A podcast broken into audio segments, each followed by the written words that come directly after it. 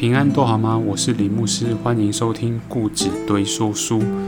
我们上回提到了摩西领十诫，而且他也听到了上帝如何交代他建造会幕。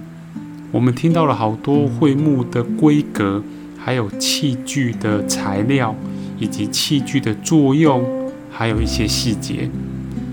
其实这一些事情都发生在山上那四十天之内。摩西在山上四十昼夜的时候，山下发生了一件大事，起源于百姓觉得摩西上了山之后就再也下不来了，因此他们就在山下捣乱。这究竟是怎么一回事？就让我们继续听下去。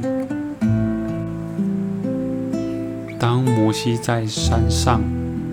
领受神的话语四十昼夜的时候，山下的百姓耐不住了。上帝看到之后，就赶快跟摩西说：“哎，你赶快下山，山下出了大事情。原来以色列百姓以为摩西上了山，不晓得发生什么事，可能下不来了。结果他竟然就要求亚伦说：起来。”为我们做神像，目的是在我们面前指引道路。他说：“我们这一群百姓说，因为离我们出埃及的那个摩西哈，我们不晓得他遭到了什么事情。言下之意就是，上帝叫摩西上去四十昼夜，他不下来，可能已经在上面死掉了，不一定。结果我们来看亚伦，竟然。”就顺应的百姓的话，跟他们说：“你们摘下你们的金子吧，你们老婆儿女们的金环都拿来给我。”百姓们就照做了，就交给亚伦。我们可以看到亚伦他用了他的工艺去打造一只金牛犊，他还特别写到了用雕刻的器具做成的，而且金子总要融吧。要融化掉，然后要开模，然后要灌注，最后就造出了一只金牛犊。那百姓们就围着这只金牛犊守节，牛围着这只金牛犊坐下吃喝，起来玩耍。上帝看不下去了，跟摩西说：“你赶快下去吧，发生大事。”当摩西下山看到这个景况的时候，把亚伦叫来，质问他。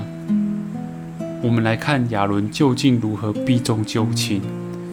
我们前面有提到，圣经有记载是用雕刻的器具所做成的，而且总要烧磨，总要灌注吧。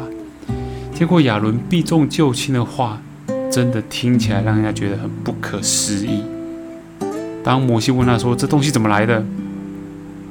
那亚伦既然就说：“啊，那个前面就是发生那些事情，他们以为你可能下不来了，结果我就对他们说：‘哎，有金环的就摘下来啦，就给我啦。’那那那制作过程就是，我把金环扔在火里，啊，这牛肚变出来的。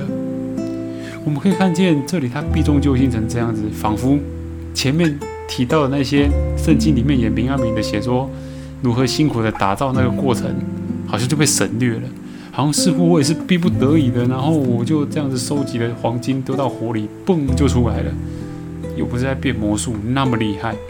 我们可以看见出埃及记的第三十二章第三节、第四节这里所写的，跟第二十四节所写的，真的差异非常的大。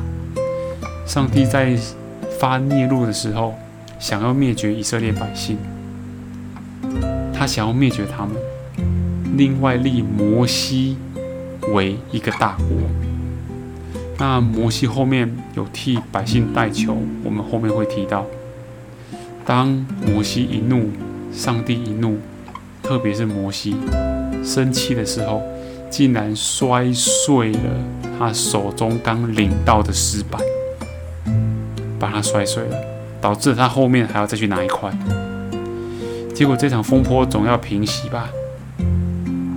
摩西这时就传话，传话跟百姓们说：“说凡属于耶和华的，就到这个门来吧。简言之，就是他必须要整理，要清算里面的人。究竟有多少愿意再归耶和华为神？究竟有多少人愿意再回头归向耶和华？那一位真正带领他们？”出埃及的神，结果在那一天，摩西看到了这个景况，有的人归耶和华了，有的人仍旧没有。结果摩西就下令，下令说：“你们要自洁，归耶和华为圣。”个人就攻击他的儿子和弟兄，使耶和华赐福于你们。讲白了，就是斩立决，就是必须把罪给斩掉。我们可以看见，在那一天，百姓中被杀者有三千人，他们是背离耶和华的。在这里，我们可以看到被杀了三千人。